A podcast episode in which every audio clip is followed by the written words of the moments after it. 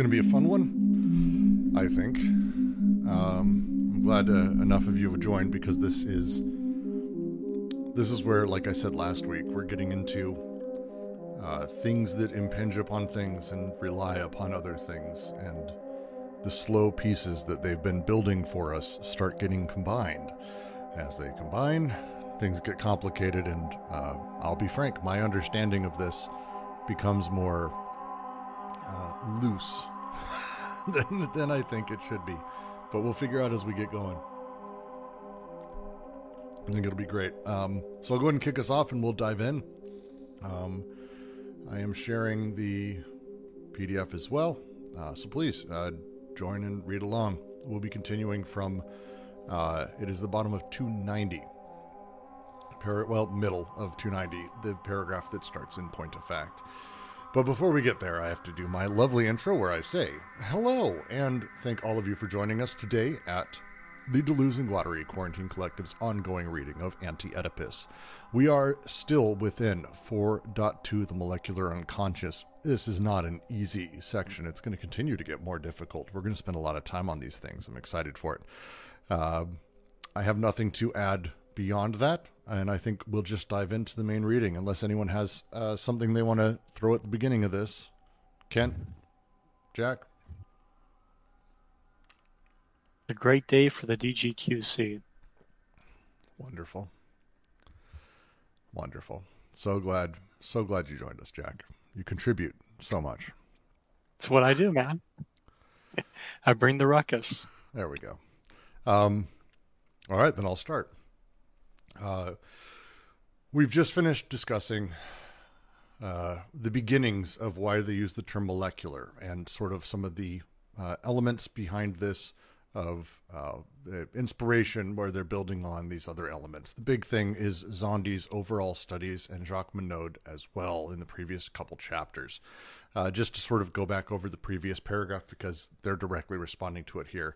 Uh, Szondi went out on this molecular path, trying to break things down rather than deal with the large-scale representations, looking towards this unconscious, that instead of this und- individual unconscious or Jung's collective unconscious, this genic or genealogical unconscious familial. As Szondi himself went on to study schizophrenia, using familial aggregates as his unit of measure. But the genic unconscious is familial only to a small degree.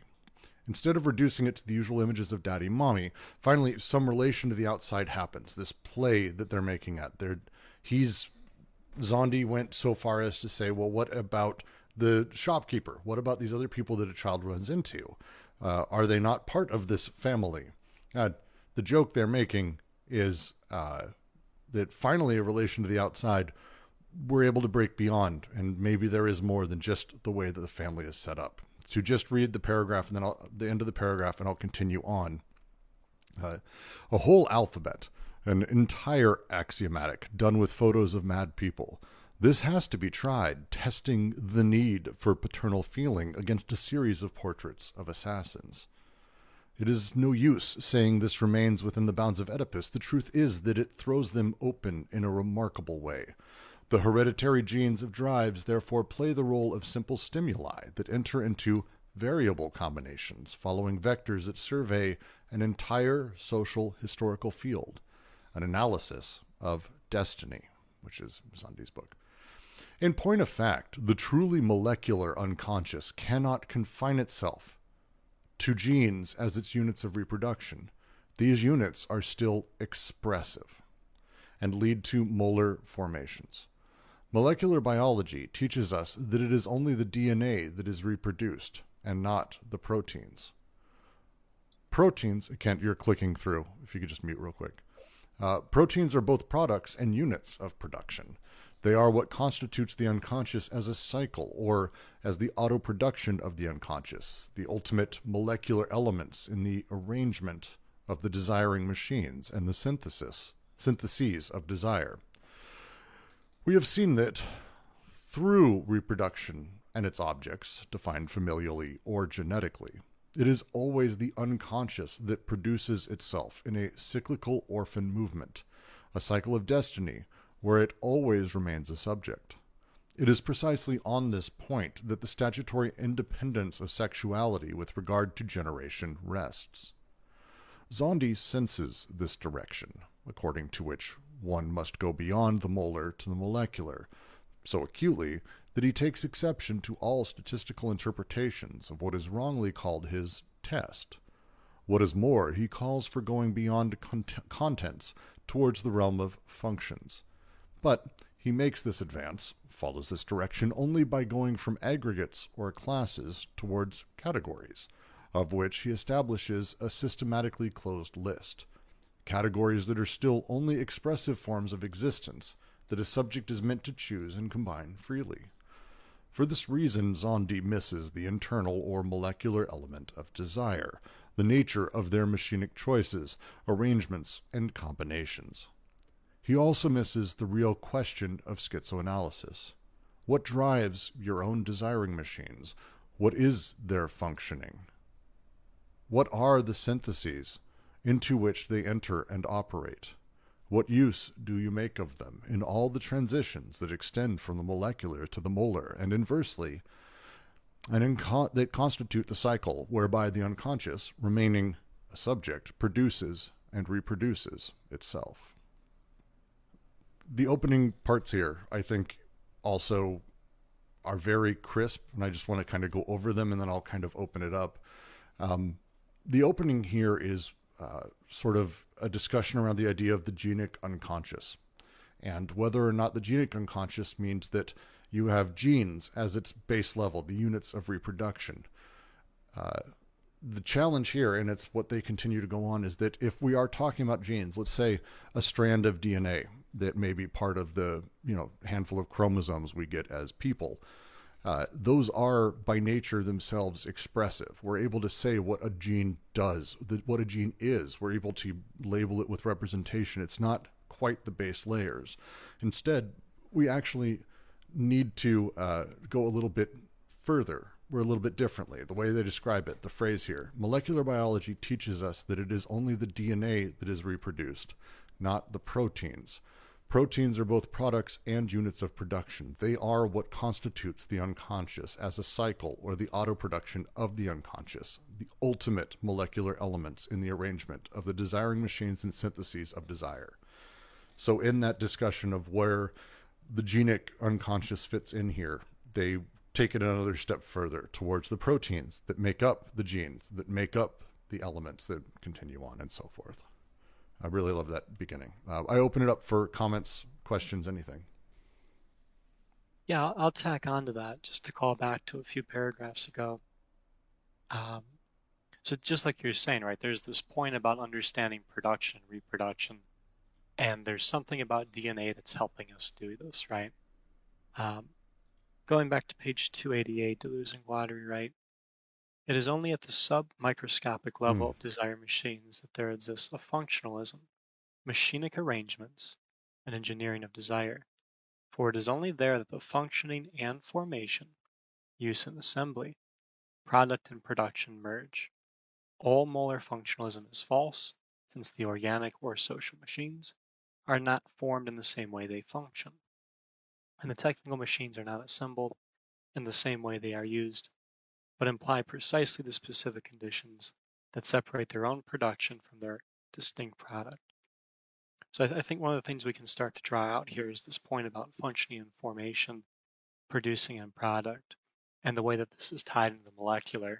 Uh, if I remember correctly, in one point one, when they first introduced the B W O, they talk about the, the producing product identity of it. And you start to get the sense of how this is tied into the molecular, right? Because at the molar level, if we're dealing with things in aggregation, we're dealing with things kind of as they pile up through production, right? Um, and I think this point about the proteins really does kind of get at this point about units of production going through functional processes of production, as opposed to kind of dealing with the output of that as it accumulates, where you get the molar, or more directly going into the the larger social context where we start talking about, you know, uh, groups in that more aggregative sense, where things of um, things are collective kind of in a in a I, I hesitate to say larger, but in a um, a cumulative sense, that things are kind of amassing that way as opposed to functioning in processes directly. But they play off each other, right? Because this is always, I think, the important point with production and reproduction of the molar and molecular, that the the proteins can be productive and product, and at the same time, right? So they're um, they affect the molar in the same way that the molar affects the molecular. Phrasing around that very much, and it's worth. Uh, Kent has posted um, uh, links to the Szondi test, which is uh, the background of it, how it operates. So I think you can get into a lot of what Jack is talking about there. Szondi's test deals with the actual functioning of drives, how they play, how they work against each other. It's not just two drives, life and death. It's, it's a massive amount of drives, and they collide, and then there's other functions, and it's it's it's very early work that, I mean, even itself is sort of seen as a, a bout for early so, sort of psychotherapy in general, as we even know it today. The test itself is kind of laughably not there anymore, but it was a it was a leap forward significantly, um, and it's worth uh, taking a look sort of through the entire uh, setup, how the tests sort of operate. Really interesting. I think you illustrated the point really nicely there too, right? To get in the last part about categories, right? Categories is something molar don't pre-exist processes of production, and thereby categories aren't functions. So like if you take it at like, um, we always go for gender, right? You know, the the category of male is not a functionality, right? That's not what something's doing, but it is a category that speaks to an amassing of the, um, of what does the male, right? Whatever that's going to be, whatever functionality we're talking about. So just like that with personality, right? I think you're spot on there, Brooks, right? Hmm. We think about like the Myers-Briggs. That's that's exactly the problem they run into, is the functionalities are in the categorical as opposed to being in like the processes of production. You end up having the molar doing way too much work. Uh, the line uh, from the previous paragraph that sort of goes into here, uh, the analysis of destiny, which is Szondi's work, uh, played with the idea that people who uh, have drives that operate a certain way tend to work towards a very specific occupation with life or do things in life. There is a, a destiny in terms of uh, sort of self-selection, sort of in the nature of, uh,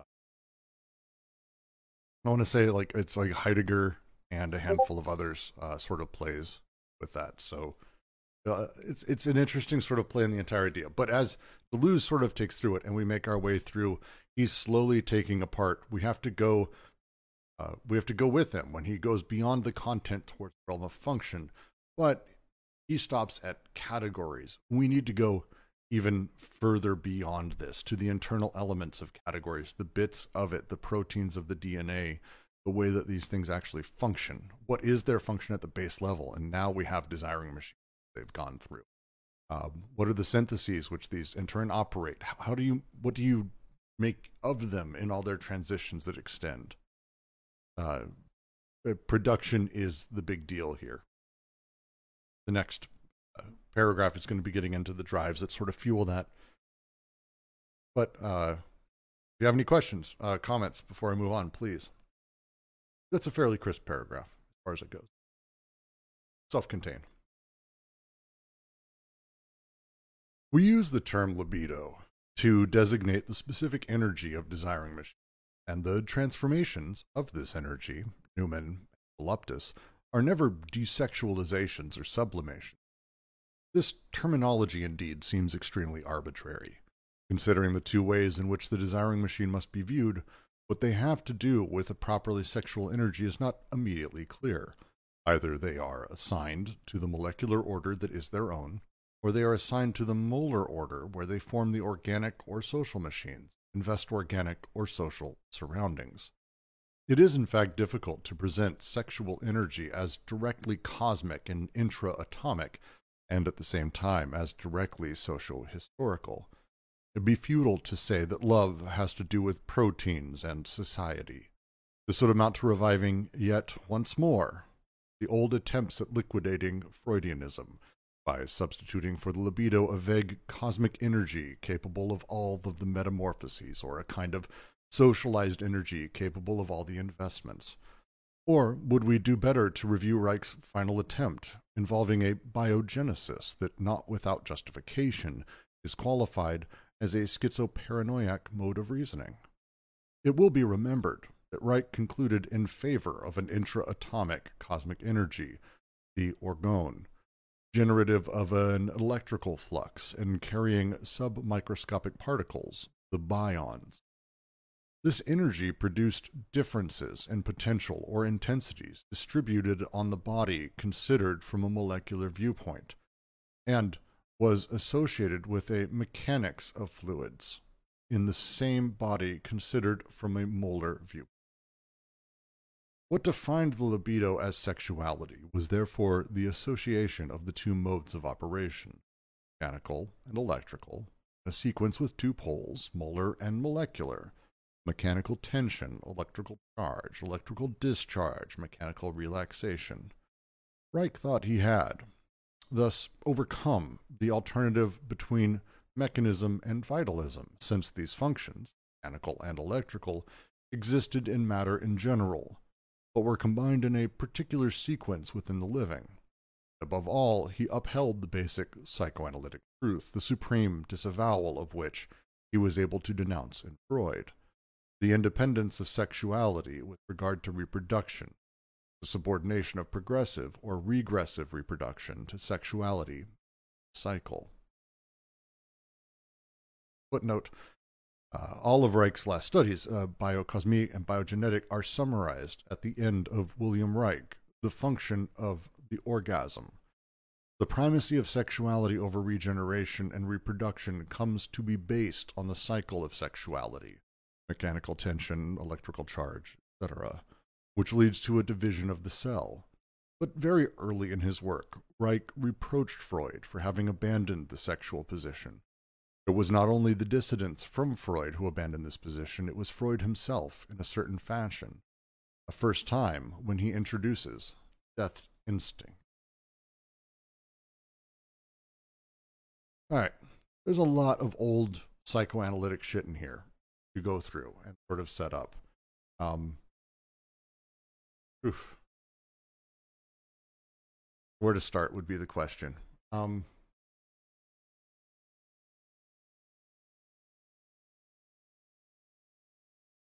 the the first thing, let's go over um, the opening here. Uh, they use the term libido to designate the specific energy of desiring machines. They're very particular here. Uh, libido, sexual life force, push, all that, and the transformations of this energy, Newman and Voluptas, are never desexualizations or sublimations. Uh, sublimations in this uh, context and in psychoanalytic theory, uh, in general, I think psychology even, is uh, the drive of something that is not acceptable transformed into something that is. Uh, the drive to masturbate uh, transformed into woodworking, as an example. The sublimation of drives that allows you to do things inside of a society, basically, and exist. Pretty sure that's a that may be a root too rudimentary. That's like basic. Um, but their question that they have here is, well, wait, where is the desire good and where is the desire bad? Even the idea of sublimation itself feels arbitrary. Uh, either you're viewing desiring machines uh, in the molecular order uh, that is theirs, or they are assigned to the molar order where they are part of the social machines. They don't cross. They're this. They're They are molecular. They're they're individualized in these tiny little bits that are part of this entire process. So where does the sublimation take place, and where do we assign that? How do we determine that? And it's that's to them the terminology seems arbitrary for this reason. This is the beginning of this, and as they kind of carry forward, as I read this, um, it's them sort of talking through the way that sexuality uh, and energy plays into everything we're doing. It feels like they're starting to talk about the issue of, uh, oh, I, I desiring machines are unconscious, want to fuck, they want to fuck, they have the sexual desire, and at some point they have a general shift, and now they're utilizing the sexual energy and sublimating it to go you know, work at a factory, for example. Um, and they feel like, it feels like there's a critique of that in here as they sort of go through Reich and a few others. Probably an oversimplified reading of that, but it's basics. Um, please, it's open for anyone if you want. Yeah, I'll add to that. Um, so one of the things I take from this is like, so I mean, if we if we place if we place Freudianism as they're talking about in this context, right? There was a lot of literature going on kind of before Anti-Oedipus about what to do with Freud, um, especially in a social context, right? Um, for the Frankfurt School and like a, you know, whether we're talking about Reich or something like Eros and Civilization, um, that was a big deal, right? And I think the I think the part of the critique they're making here, um, is actually toward Reich, right? Because they write, Reich thought he had thus overcome the alternative between mechanism and vitalism, since these functions, mechanical and electrical, existed in matter in general, but were combined in a particular sequence within the living, and above all.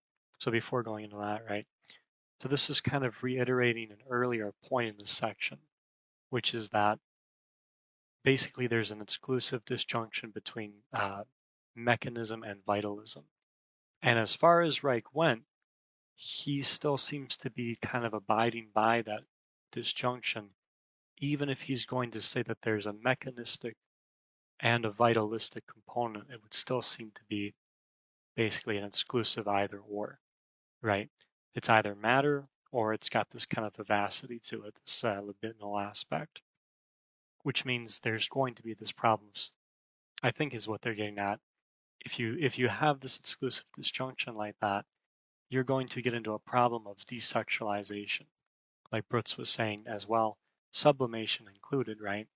Because if you're going from the sexual into the material, and that cuts off one for the other, then you're going to lose desire, right? And they kind of echo this point about Reich elsewhere, that there's an issue between trying to do the whole rational um, and then desiring thing that ends up, um, and it's exactly what they say about um, their critique of him criticizing Freud, is that you end up reproducing the problem, which is instead of getting to desire on its own terms as opposed to putting it in terms of rationality, you end up making that separation only to put it right back into rationality, right? It's a similar problem here with um, with sexuality and uh, desexualization or sublimation, right? That there'd be a transformation would seem to actually desexualize desire and production, but Deleuze and Guattari are saying, no, a transformation of libido is still sexuality, right? It's still production and reproduction. It's one process nonetheless, as opposed to like, um, and this is where you kind of get the castrating problem, as opposed to a cutting off of that process.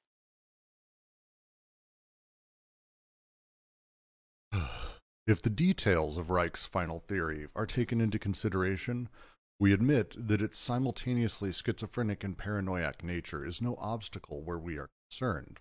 Contrary. We admit that any comparison of sexuality with cosmic phenomena such as electrical storm, blue color of the sky and the blue-gray of atmospheric haze, the blue of the orgone, Saint Elmo's fire and the bluish formations of sunspot activity, fluids and flows, matters and particles, in the end, appear to us more adequate than the reduction of sexuality to the pitil, pit, pitiful little familialist secret. We think that Lawrence and Miller have a more accurate evaluation of sexuality than Freud, even from the viewpoint of the famous scientificity. It is not the neurotic stretched out on the couch who speaks to us of love, of its force, and its despair, but the mute stroll of the schizo, Lindsay's outing in the mountains and under the stars, the immobile voyage in intensities on the body without organs.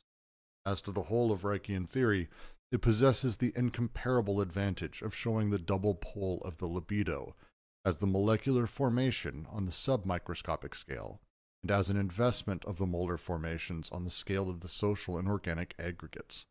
All that is missing is the confirmations of common sense. Why, in what sense, is this sexuality? actually a pretty crisp paragraph. One of their big critiques of Freud with libidinal energy, just in general to this point, just to sort of reiterate, it may be worth it, is that uh, Freud very much believed there were, that libido had drives towards specific things, that there was a deterministic sort of aspect to libido. Um, it wanted X, it wanted Y. Again, the idea of Oedipalization became prescriptive of the libido rather than um, descriptive. And so that is a lot where a lot of this is coming when they're talking about sort of this freeing of the libido, the breaking of the sublimation, the the way that it's in this position molecularly, but also invested in this at the molar level. We're talking about the same sort of underlying energy, but they end this. Why, in what sense is this sexuality? Why libido as the word that they're... We can continue on. Any questions on this, though, please? Uh, it's open. Type away in the chat. Uh, I always give it a moment. Happy to.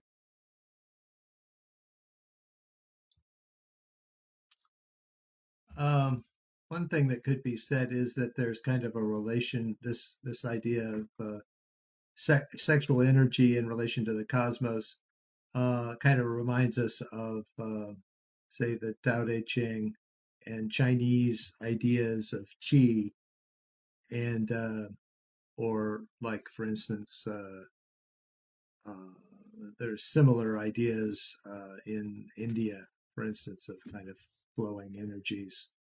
Um, but an interesting connection here is that uh, when Lacan talks about sexuality, he specifically says he's talking about the kind of yin-yang differences in qi um, as the basis for talking about sexuality. So, so I think there might be a subterranean kind of connection between this talk about about Reich and Lacan's ideas of sexuality. Hmm.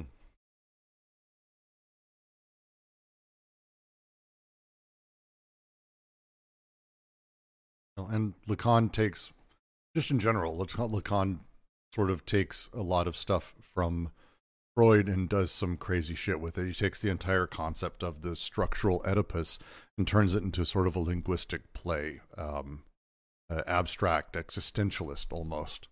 Um, and it plays in a completely different space in its own way. So yeah, Lacan does a lot sort of sort of in this direction.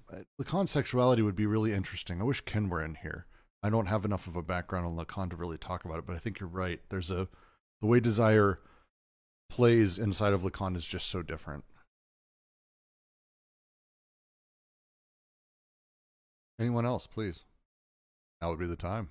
Now would be the time.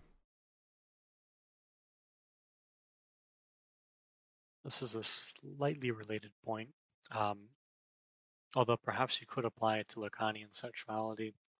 Um, one of the things I get out of this paragraph is, um, and I hesitate because I know uh, I know I'm the only one that likes those diagrams, right?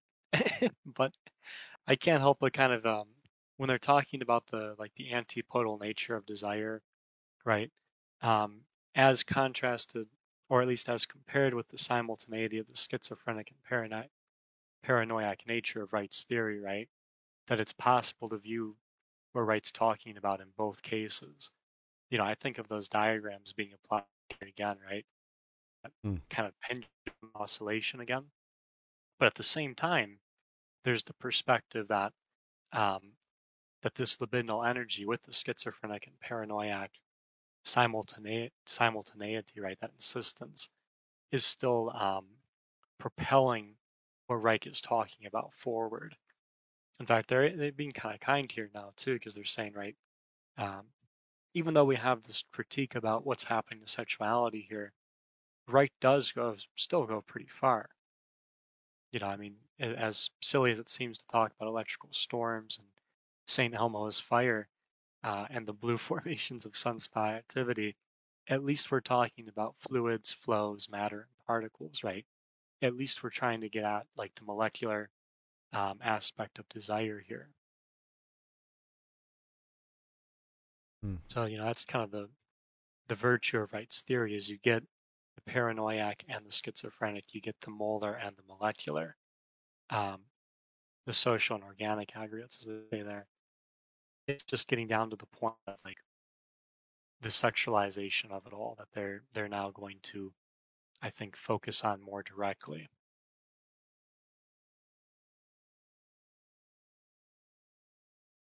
Yeah, I like that. All right, I'll continue. Cynicism has said, or claimed to have said, everything there is to say about love.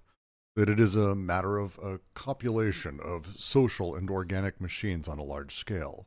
At bottom, love is in the organs. At bottom, love is a matter of economic determination, money. But what is properly cynical is to claim a scandal where there is none to be found, and to pass for bold while lacking boldness. Better the delirium of common sense than its platitude, for the prime evidence points to the fact that desire does not take, as its object, persons or things, but the entire surroundings, traverses, the vibrations, flows of every sort to which it is joined, introducing therein breaks and captures, always nomadic and migrant desire, characterized first of all by its gigantism. No one has shown this more clearly than Charles Fourier. In a word, the social as well as biological surroundings are the object of unconscious investments that are necessarily desiring or libidinal, in contrast with the preconscious investments of need or interest. The libido as sexual energy is the direct investment of masses, of large aggregates, of social fields and organic fields. We have difficulty understanding what principles psychoanalysis uses to support its conception of desire, when it maintains that libido must be desexualized or even sublimated in order to proceed to the social investments, and inversely, that the libido only resexualizes these investments during the course of pathological regression. Unless the assumption of such a conception is still familialism, that is, an assumption holding that sexuality operates only in the family, it must be transformed in order to invest larger aggregates.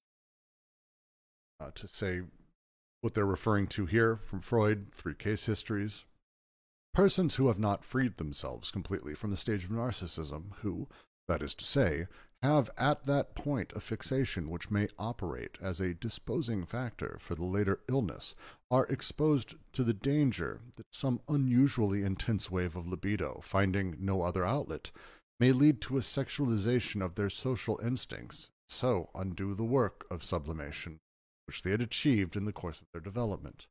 This result may be produced by anything that causes the libido to flow backwards, causes re- regression. Paranoiacs endeavor to protect themselves against any such sexualization of their social instinctual sexes. The opening here I've always found a little bit kind of beautiful, poetic, uh, almost romantic, um, way it's talked about. Um, what is properly cynical is to claim a scandal where there is none to be found, to pass for bold while lacking bold. Better the delirium of common sense than platitude. For the prime evidence points to the fact that desire does not take as its object persons or things, but the entire surrounding it traverses, vibrations and flows of every sort to which it is joined, introducing therein breaks and captures, nomadic, migrant desire, characterized first of all by its gigantism.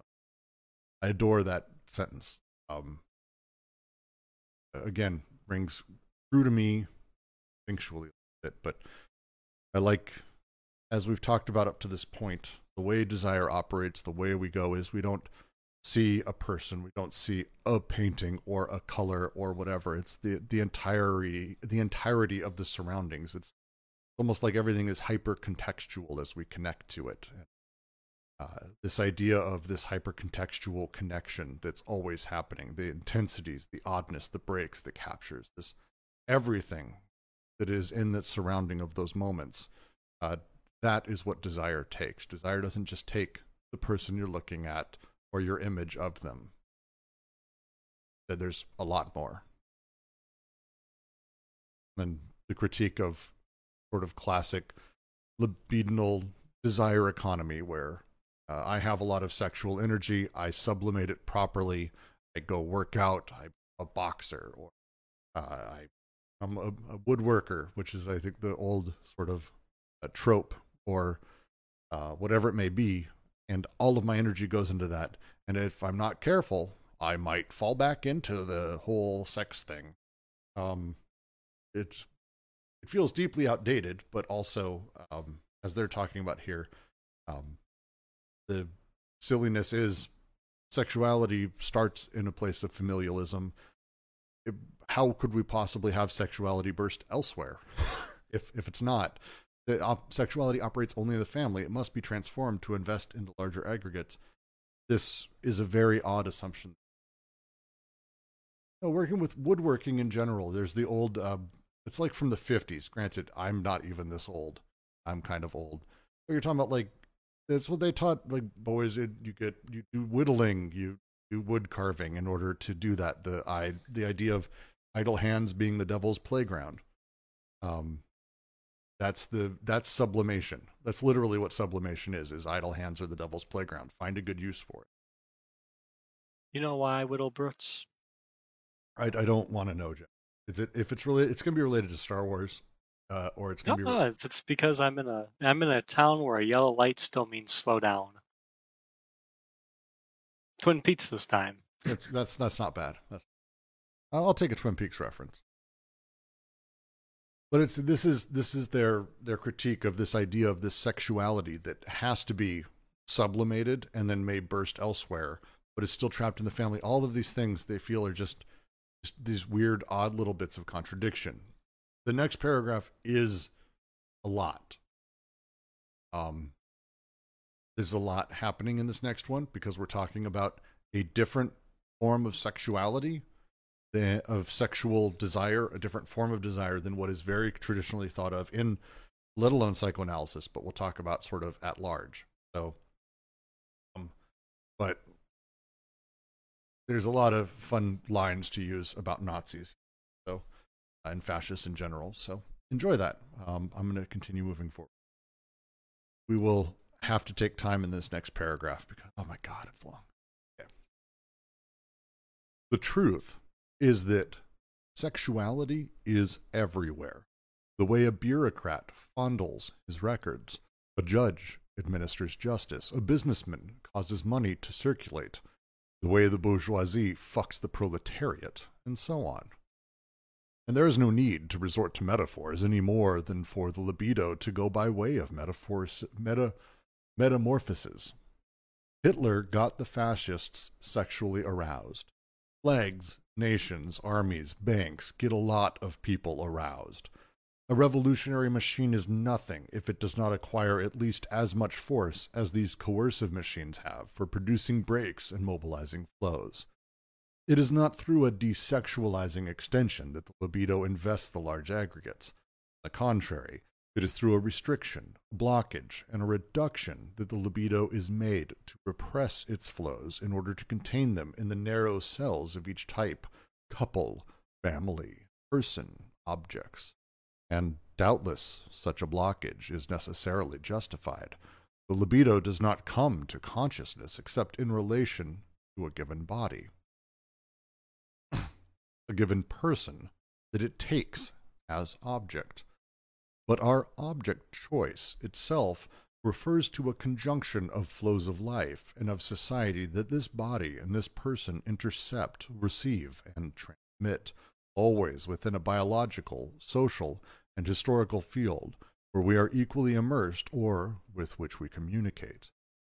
The persons to whom our loves are dedicated, including the parental persons, intervene only as points of connection, of disjunction, of conjunction, of flows whose libidinal tenor of a properly unconscious investment they translate. Thus, no matter how well grounded the love the love blockage is, it curiously changes its function, depending on whether it engages desire in the Oedipal impasses of the couple and the family in the service of oppressive machines, or whether, on the contrary, it condenses a free energy capable of fueling a revolutionary machine. Here again, everything has already been said by Fourier. when he shows the two contrary directions of the captivation or the mechanization of the passions. But we always make love with worlds, and our love addresses itself to this libidinal property of our lover, who either close himself off or open up to more spacious worlds, to masses and large aggregates. There is always something statistical in our loves, and something belonging to the laws of large numbers. And isn't it in this way that we must understand the famous formula of Marx? The relationship between man and woman is the direct, natural, and necessary relation of person to person. That is, the relationship between the two sexes, man and woman, is only the measure of the relationship of sexuality in general, insofar as it invests large aggregates, man and man. Whence what came to be called the species determination of the sexuality of the two sexes. And must it not also be said that the phallus is not one sex, but sexuality in its entirety, which is to say, the sign of the large aggregate invested by the libido, whence the two sexes necessarily derive, both in separation, the two homosexual series of man and man, woman and woman, and in their statistical relation in this aggregate. One of the ways I had this explained to me that clicked, and I'm wondering if it does for anyone else, is they're not hiding away from the, they're not shying away from the idea that the libido is sexuality. They're just saying that sexuality isn't just putting your penis in things, or arousal that is directly related to uh, procreation or fucking. That there is sexuality as a desire that literally is everywhere. And they embrace this, the idea of connection, sensation, the desire for sensation, the way that we touch, the way that we do things. Everything is about arousal. We we always make love with worlds. It, Bosker, one of my favorite lines too. Um, we're always making love. We always make love with worlds. We are always making love with worlds. It, sexuality is not something they're shying away from here. Um, the lines I really, really love. Hitler got the fascists sexually aroused. Um, flags, nations, armies, banks get a lot of people aroused. Um, it's accurate. Um, watch some Proud Boys propaganda. There is, it's not beneath the scenes. Like there, people make jokes about it being, oh, they're just repressed. It's like, I mean, they are for sure, but they're explicitly sexual. Like, and there's a lot of stuff that they do that is very explicitly so. These these things play. And the line that matches that, that is equally important if we're talking about what the fuck we can do about it. A revolutionary machine is nothing if it does not acquire at least as much force as these coercive machines have for producing breaks and mobilizing flows. The, our response can't ignore that. We, we need to understand that these things do arouse. They do engender this, these passions to be heightened. The, the desire for them flows, and a revolution can't be ascetic in comparison. It has to outdo it. Um, is a phenomenal. That's just the first three or four lines of this. Um, I'm going to leave the next section. I need to get some water. Uh, Jack, Kent, anyone want to take the next bit? I think you're. Um, I think you're spot on there, because if we understand. And they've made this point about like not doing an anthropomorphic or centric um, understanding of sexuality. But if we're just talking about sexuality through like through people and like you're saying, just like the penis and that, then we're also very limited in the scope we can talk about desire, because if we're thinking about this through vitalism with Deleuze and Guattari, and obviously for we're not limited to sexuality in terms of, you know, one person's uh, interest in another person's uh, sexual organs, right? It's more or less what they're, I, I think, critiquing here without going into any carnal, unlawful knowledge, uh, to be Van Halen-esque about it. So instead, what that leaves us with is the three syntheses and understanding sexuality, not in terms of like, Um, child reproduction or just like, you know, basic orgasms and that, but more so through connection, distribution, and consummation, consumption, right? Which I think is one of the interesting things that goes on here is they they focus on, I believe it's in this paragraph, otherwise it's the preceding one. They focus more directly on the um, on the conjunct. I believe it was with where they're talking about making love and all that, right? They're talking about the the production of, the production of uh, effects, right, and intensities that ultimately something like the person kind of becomes the medium for in a certain, in a manner of speaking. Postgrid writes, I think at least some of the misunderstanding is due to so-called arousal, having a bad personal epistemology, people assuming the arousal ought to come out in regular forms as opposed to work, woodworking or fascism. Right, different forms of sublimation that are more normal to people in twenty-one than woodworking, right? Um, well, I would even add, because that's oh, the thing that they are going deep in here when they talk about the movement of sexuality not being purely familial. The, the way that we have over time built this idea that sex has a desire, a desire has a object, that it hits this thing and it wants that. Uh, boys want to fuck girls, this wants to do that. You is ultimately stemming from this weird familialism where sex is sort of constrained. But if we can break that out and start talking about the libido as sort of its own, the nature of connection, the way of all of this, when we start talking then about what love comes to be, it's not that I'm falling in love, I don't love my wife, that person, that's it. It's all of these elements that the, as, as they phrase, and I actually think it's kind of a nice uh, romantic sentiment that I really appreciate. The person to whom our loves are dedicated, including parental persons, intervene only as points of connection, of disjunction, of conjunction of flows, whose libidinal tenor, a properly unconscious investment, they translate. That's an interesting way of phrasing about how my libidinal desire connects with people, and they translate it, and they, it, it's it's. the way that these flows sort of operate socially between people. When we start breaking away from sex has this goal, sex wants that, and we start talking about sexuality, we realize maybe we don't need to desexualize things. In fact, sex is kind of everywhere. It's kind of always there, actually, with everything. And it's a, it's more, it's less a discussion of sublimation and more, uh, hey, actually, is there something else here? That is there something that is all this always going energy about connection? That is their opening line here. The truth is that sexuality is everywhere. And they mean that quite literally. That's not like a, hey, there's oh, everyone wants to fuck. It's like, no, there's sexuality is everywhere, always driving. It's not just, oh, I want to go in the bathroom and fuck. It's I'm having a great time out doing fucking karaoke. Like, it doesn't have to be directly about it's, it's, the connection across all of it in the world that we're existing in. Yeah. Yeah. I really think I'm with you on that because, um, right. So like, this is part of the, part of the states of talking about sexuality in this manner, right? The binary law, there's flows being emitted and there's flows breaking, right? If that's your sexuality, then, you know, that, that does open up this kind of metaphysics.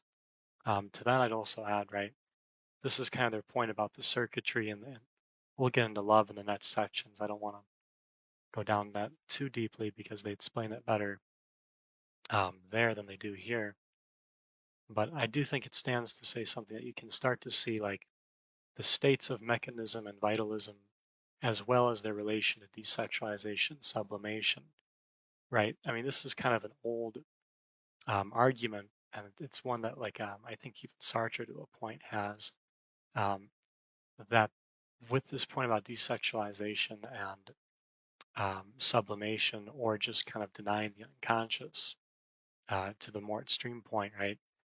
They're trying to open the way up for intentionality and something like rationality being directed toward objects.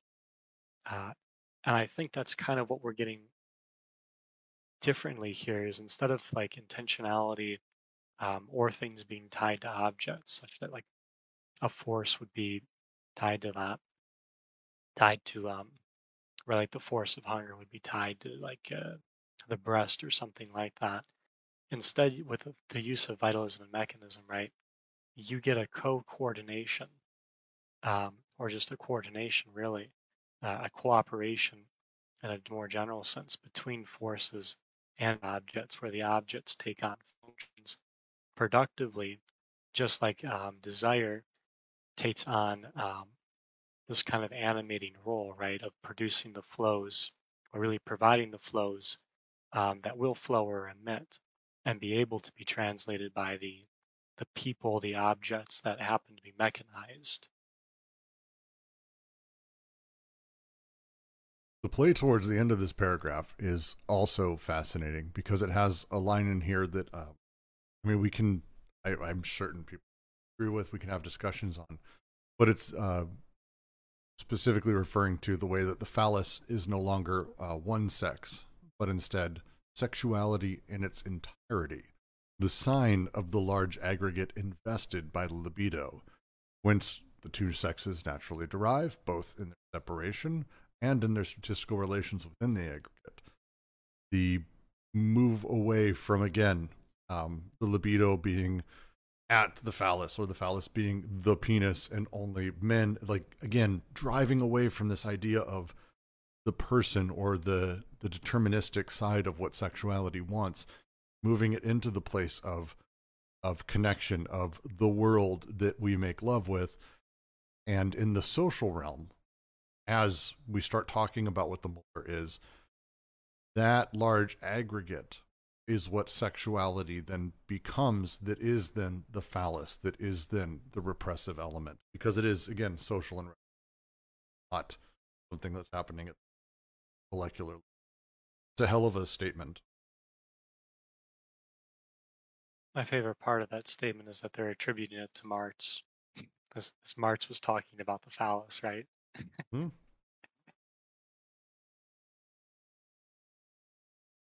Which means we've got to pose the question here.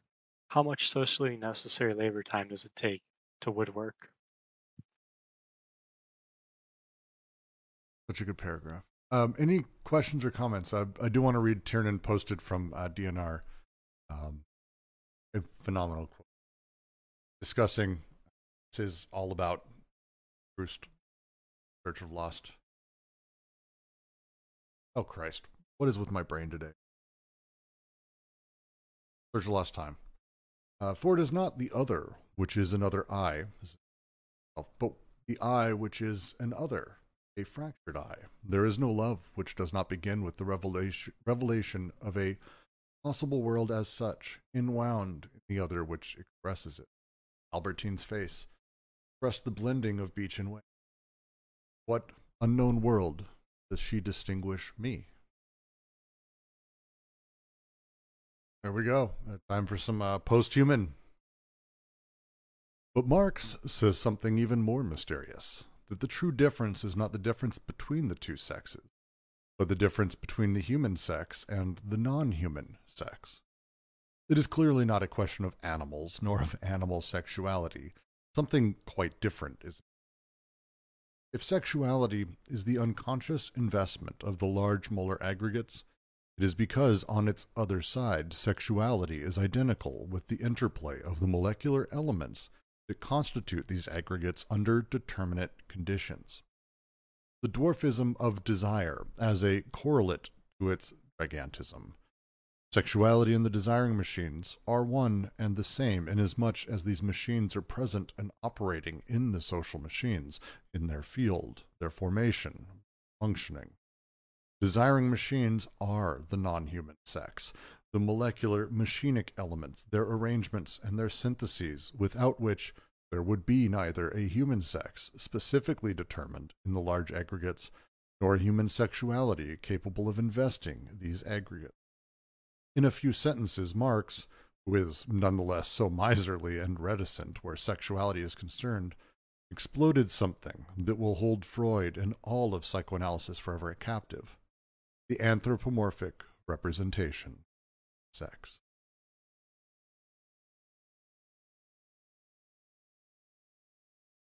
Really good lines in there. Again, this is a very crisp paragraph. Is anyone not understanding this genuinely? Please type in the chat, because this should be following from what we've been discussing. Uh, it should be making some level of sense. I'm happy to dive into any sentence or any part of it, but I want re- before we go further, right, it's worth taking a moment. If anyone's having questions, please, now would be the time. No judgments at all. Don't worry about it at all. We're, I'm I was dumb as shit with this stuff. It took me, like, seriously sitting here with people and having people like Kent and uh, and Jack and a few who aren't joining us this time around uh, to tell me about what the hell all of this means, because this is a big shift in how a lot of these things work. Might be easier. Some of you probably want to just do my best to encourage. If you have questions, don't think twice. That would be the time. Anything that's difficult? Anything that's there, Misha? Hello.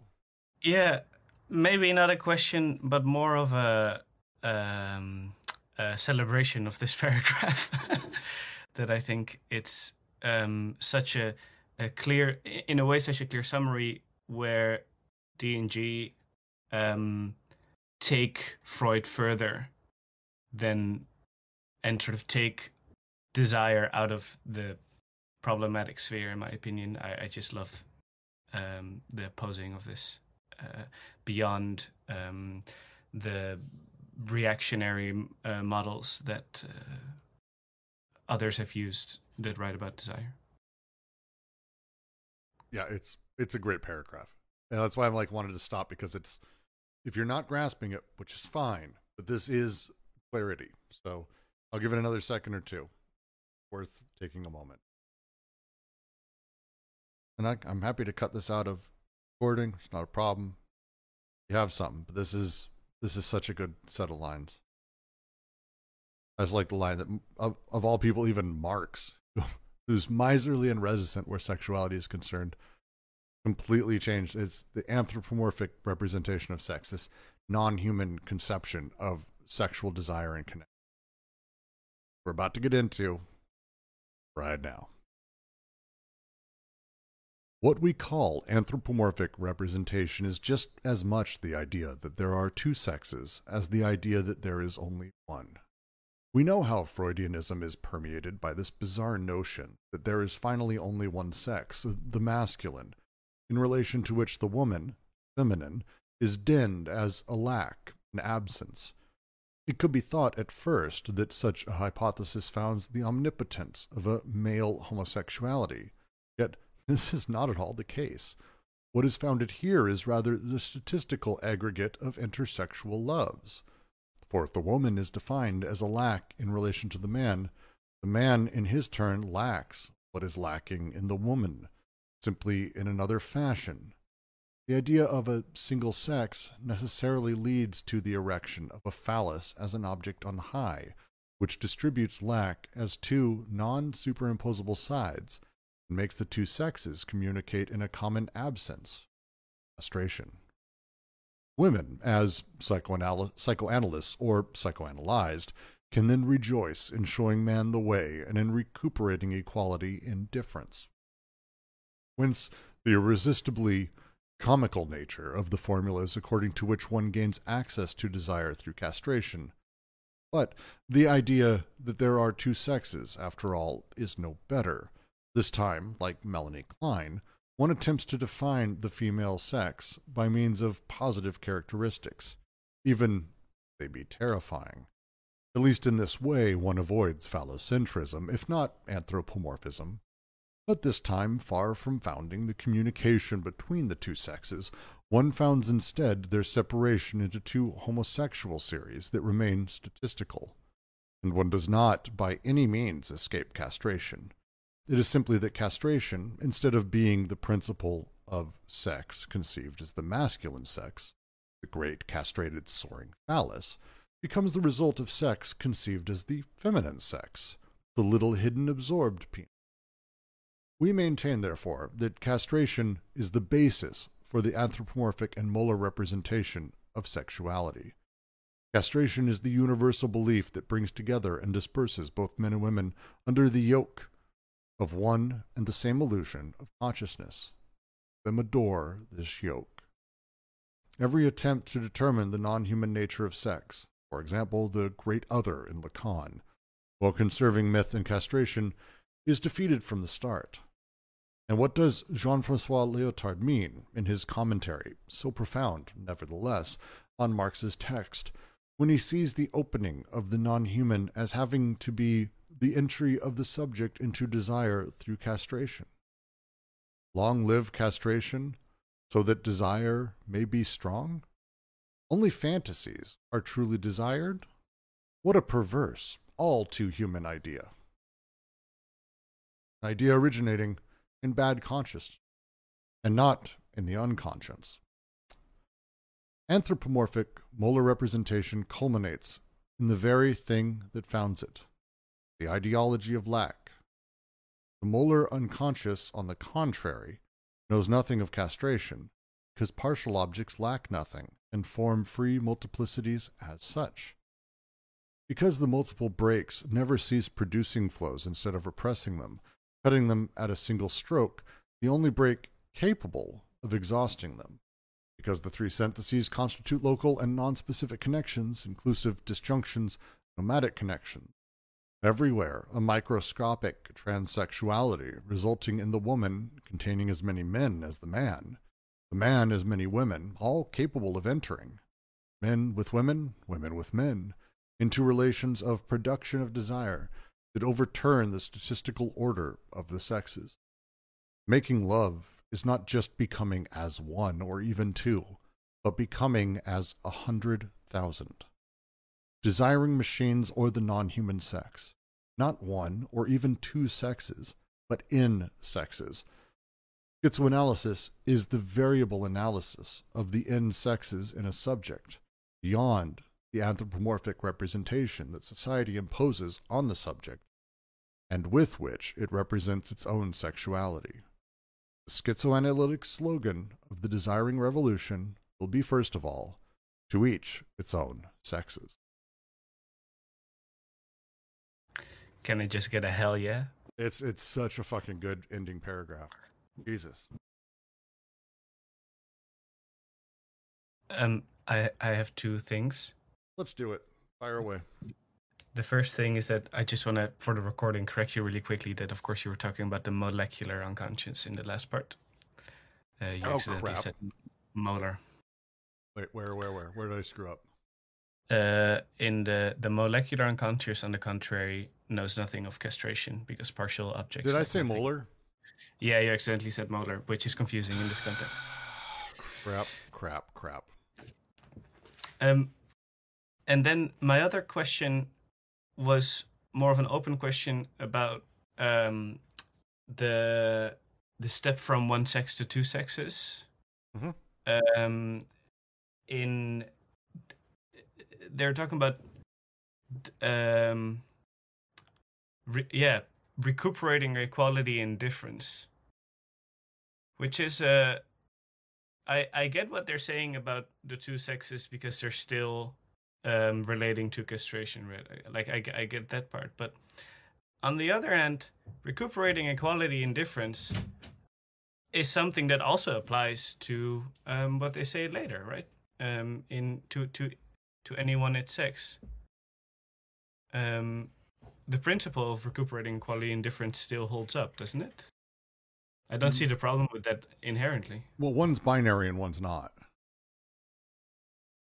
I mean, that would be my first sort of comment back, is one is very much binary and one is not. Yeah, yeah, yeah. So, uh, to each their sexes is not to each their male or female. That's There's a reason they say not one, not two, but n sexes. The, the the journey they go on is basically like with Lacan, which is the famous line he had that, I mean, can be misinterpreted, whatever, but it's still said that, like, the woman doesn't exist. Like, flat out saying such a thing, uh, having that conversation that it's only men, women are a contrast to that based on X, Y, or Z, but everyone basically is man or man lacking a thing. That's hypernormative. Well, then what if we do a positive female? So it's like, oh, that's, you have this and that. Then suddenly that becomes, I think they, uh, even if they are terrifying, I think is the Melanie Klein line that I really liked. Some Ken explained it to me last time where we read a piece uh, boy, some of her work is not very, very uh, pleasant. Um, but then uh, the the continuation of that, that they keep going down is, we have now the castration, this thing that's sort of unifying. But what if we, why do we need such a thing? Why do we have that? Why are we even playing with such a thing? Move away. It's making love is not becoming as one or even two, but becoming one hundred thousand. The line specifically, um, we want to think about all of these little elements and partial objects and stuff. Um, let me reread the sentence I fucked up. Uh, the molecular unconscious, on the contrary, knows nothing of castration because partial objects lack nothing and form free multiplicities as such, because the multiple breaks never cease producing flows instead of repressing them, cutting them at a single stroke, the only break capable of exhausting them. Because the syntheses constitute local and non-specific connections, inclusive disjunctions, nomadic conjunctions, everywhere a microscopic transsexuality, resulting in the woman containing as many men as the man and the man as many women, all capable of entering into relations of production of desire that overturn the statistical order of the sexes, whatever they may be. Again, as sexuality is everywhere, and sex is everywhere, we're not now confined to the familial binary that is ultimately the phallus, the Oedipalization, all of these things. Now it's the non-human, the anthropomorphic sexuality. Uh, uh, non-anthropomorphic, I guess, would be the way to phrase that. You know, playing around uh, in these things that plays a different space. Sorry to ramble, but that's that's how I. I, I have one more question about lack in this paragraph, but mm. mostly the lack that there that you were referring to in your um, rant. Um, when we speak of a Lacanian lack, um, does that require uh, a conscious, subconscious, or unconscious, or can um, a sponge lack water? But for Lacan, lack only comes out of the uh, frustration experienced by a, a subject baby as it grows through various stages. Uh, mirror stage, the frustration of the breast being pulled away, lack coming in as those elements. Uh, very much, uh, I don't believe there's a anthropomorphic version of lack. It's very much tied to Lacan. There are people, I'm sure, who disagree with that, but I think inside of Lacan's writing, I never heard anything.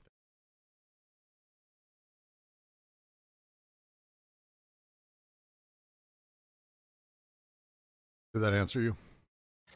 Yeah, yeah, yeah. Because I'm just trying to understand also the, the, the, the um, what it means to make the switch from molar to molecular, and I feel like it's also a um, move away from requiring a conscious to build concepts on. You ever seen dot art, uh, pointillism? Uh, like the nineteenth century painting style? Sure, or any piece of art that's ultimately just tiny little dots. Yeah, yeah.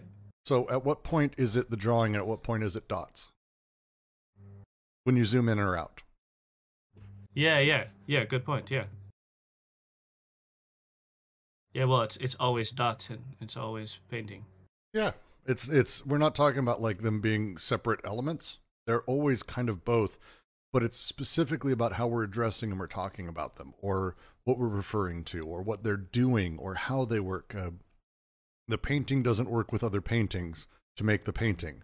The dots work with other dots to make the painting.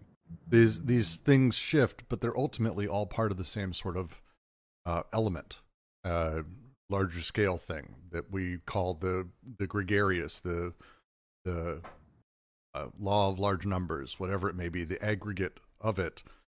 We've assigned these values. It is this larger painting that we're able to look at, but it is made of all of these tiny little dots. And we're aware of that until the moment we're not.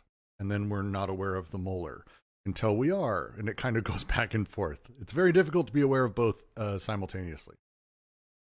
And in Deleuzean terms, uh... Nomadic says, in my understanding so far, lack is algorithmic. Uh, they go on with their processes. Um, uh, is that in reference, Nomadic, to Deleuze and Guattari here, because I know we were just talking about Lacan, and I just I want to make sure I'm the right reference. Lacan operates very differently for Deleuze and Guattari. I think here they're referring to kind of um, they're deconstructing Lacan or Freud's Lacan, um, because it it plays a very different. It's literally like a missing part. For Deleuze and Guattari, Lacan is produced, though. It's an affirmative thing. It's a positive element that is sort of added to things. It's not a, oh, I'm lacking things. I have a big black hole that I'm constantly filling up with, which is sort of Lacan's uh, or psychoanalysis's kind of setup. For D and G, uh, Lacan is a positive thing that is created and produced that blocks and fucks things up, but it is an element. It's not a negative that things are sort of being sucked in towards or causes drives, uh, that it's it's produced. I think almost all of it is is not produced in the unconscious, but I might be wrong on that. I uh, I got my question again. Uh, sure, we'll come back. Well, let's let's finish with normatics real quick. Can you oh, yes, take a note? Um, the quote from Holland. Uh, first, we'll quote from the early on. Desire does not lack anything. Lack is a counter effect of desire. It is deposited, distributed, vacuolized within the real, when social organization deprives desire of its objective being. That's uh, first, first chapter, sec- third, third section of the first chapter. Um, so Holland's analysis, just to say, it's worth thinking through. Um, desire is not based on some primordial lack, nor does it derive from needs. It is instead a socially organized anti-production that superimposes needs and lack on productive desire. Without the application of this corrective to psychoanalysis and Western psychology in general, as Deleuze and Guattari put it, all resignations are justified in advance.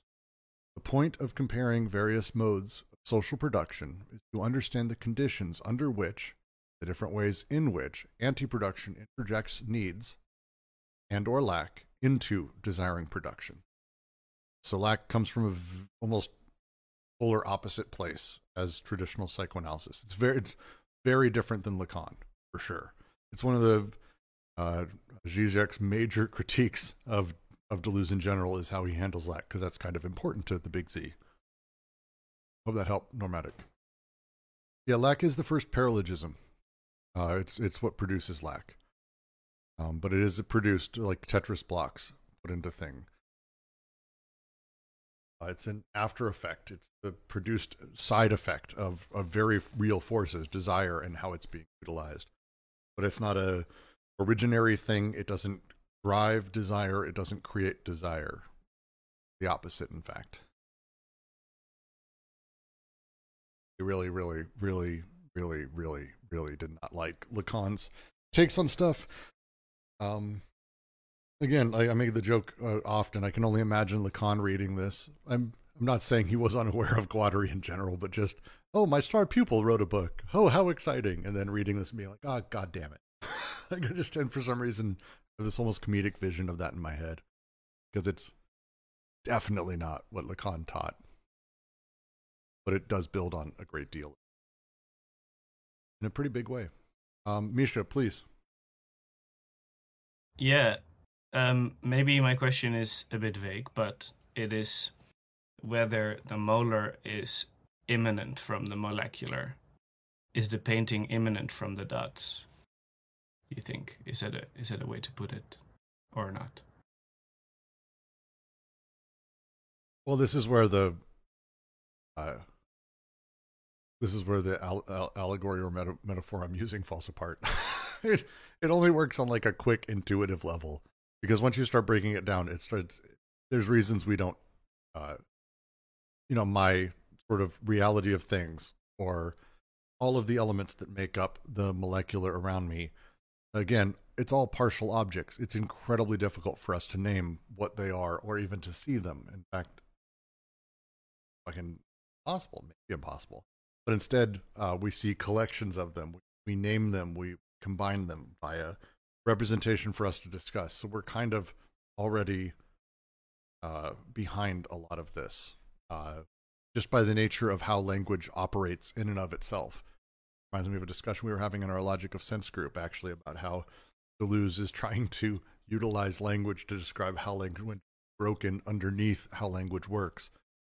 Uh, and I think a little bit of that is happening here as well.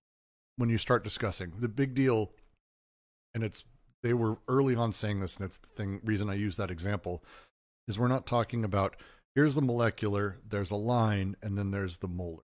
Uh, I went through this the first time reading through, and I still occasionally say something similar where I say, oh, the subject is kind of, my the subjectivity is sort of created at the horizon between the two. It's like, ah, between the two, that's a tough one, because that's not really how it works. They're not, you know, opposite each other across this plane. They're, the way that they operate is very different. Very different.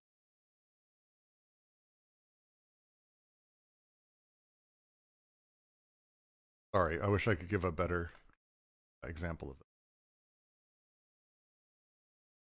Okay, but so it's it's it's safe to say that you, that they're not hinting at eminence with with when they talk about the molar.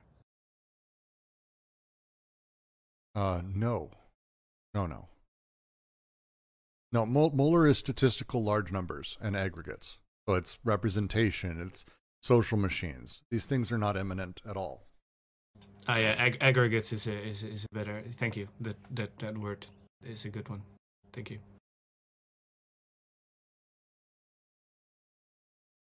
Uh, Normatic, I posted a anarchist without content, who I know occasionally has listened to this. Uh, at least I've um, wonderful blog. Uh, put together some fantastic P D Fs. This is a. A graph about the five paralogisms and how they work. The critique of representation, which is the first paralogism, uh, is displacement or lack, and how lack is created through signifier and signified. The repressing represented, repressing representative, which is a lot, and apologize. Basically, I'm telling you, here's the answer. Now you have to go read all of this other shit, but it does help. Does help. A lot to Google. Uh, paralogisms has a lot written on it, luckily, uh, because it is one of the more difficult things to understand. Uh, the specifically the paralogism where lack comes out, I believe, is going to be uh, the one where um, something is denied to you. It's how Oedipus comes to be. Uh, something is denied, and by denying the thing, you've created the desire Uh, for the thing that you've denied. It's not as easy as saying, oh, I've said you can't have it, therefore you want it. It's, even though it seems like that on the surface, the difficulty around the entire thing is that we're actually telling someone what they can't have, and the representation is what we're telling them they want. The example through Oedipus, and it's the reason they say things like incest didn't exist in previous socius, or incest was impossible in the primitive, is because they didn't have the conception of mother or sister or these other things in the same way that we do. When we sit and we say, uh, I'm not saying you can't have that and slapping your hand as you reach for a cookie. This is not what we're talking about. We're talking about me saying, oh no, you, you can't have a happy marriage. What the fuck does that even mean? That's, That's just this huge, large-scale representation. But as such, I've created in that conversation, I've created this signifier of prohibition, which is the demand on this normative state of what a marriage is and that you specifically can't have it, whatever I do that with. In that process, the signified is also generated, and that is this fucked-up version of... uh. kind of what I've said it as, that you've integrated it as. This changes how the referent works and how desire pushes. Now you're striving for what sort of is the idea of a happy marriage, when that's that's not what you want. No one want like that's not a thing. No one wants that. They just want to sort of be married and be happy, or not be married, or whatever. They want something else. But now they've learned what they don't, what they want, the moment they've been told they can't have it. Um, no, no, no, Marek, this is, this is the point, and this is why it's so difficult. They're totally, if we call it incest, tough. People long ago fucked everybody. Like, there was probably incest happening as we call it. But let me say it another way. Um, if I were to go back and a thousand years ago and say, um, well, where's your money? They didn't have money. They had coin. They had merchants. They had elements sort of of that. But I can't say that everyone wanted money. Incest didn't exist because they didn't have the prohibitions and the rules around it. Incest itself as a story requires a very specific triangulated tight family unit.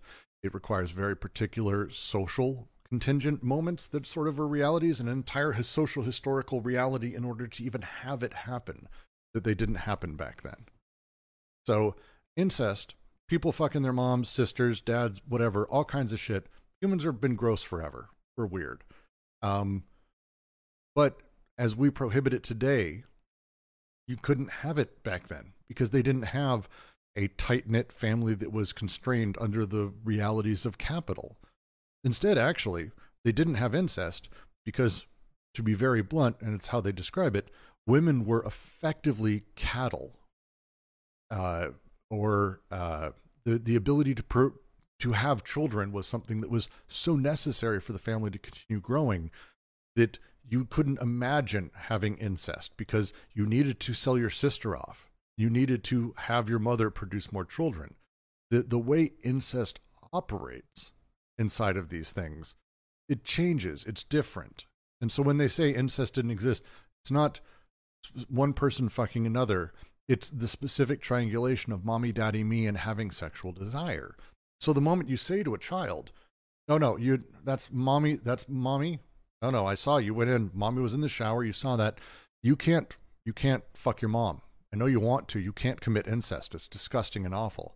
And it's not really how desire works. But now I've told this kid, hey, you can't. No, no. I know you want to. You want to fuck your mom.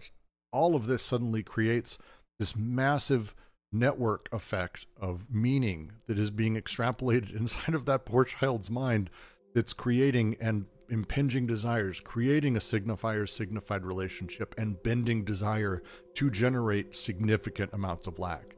Like it's, it's their entire critique of representation is how it operates and fucks up desire at, at a, like a base level. Sorry for the ramble.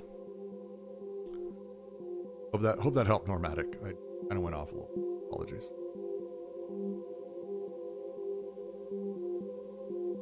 Any comments, questions, anything? Because I.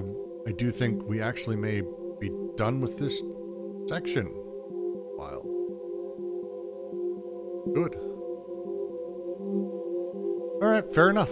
Uh, I will I will close out. Uh, thank all of you joining. We will be moving into Psychoanalysis and Capitalism next week. Um, I would suggest, if you can, uh, read it ahead of time. This is... Um, the remaining sections of this are significantly more difficult, and there's a lot that's happening, so it's worth reading through. Make notes of where you want to spend a little bit of extra time. We will do so. You can message me beforehand if you want. Um,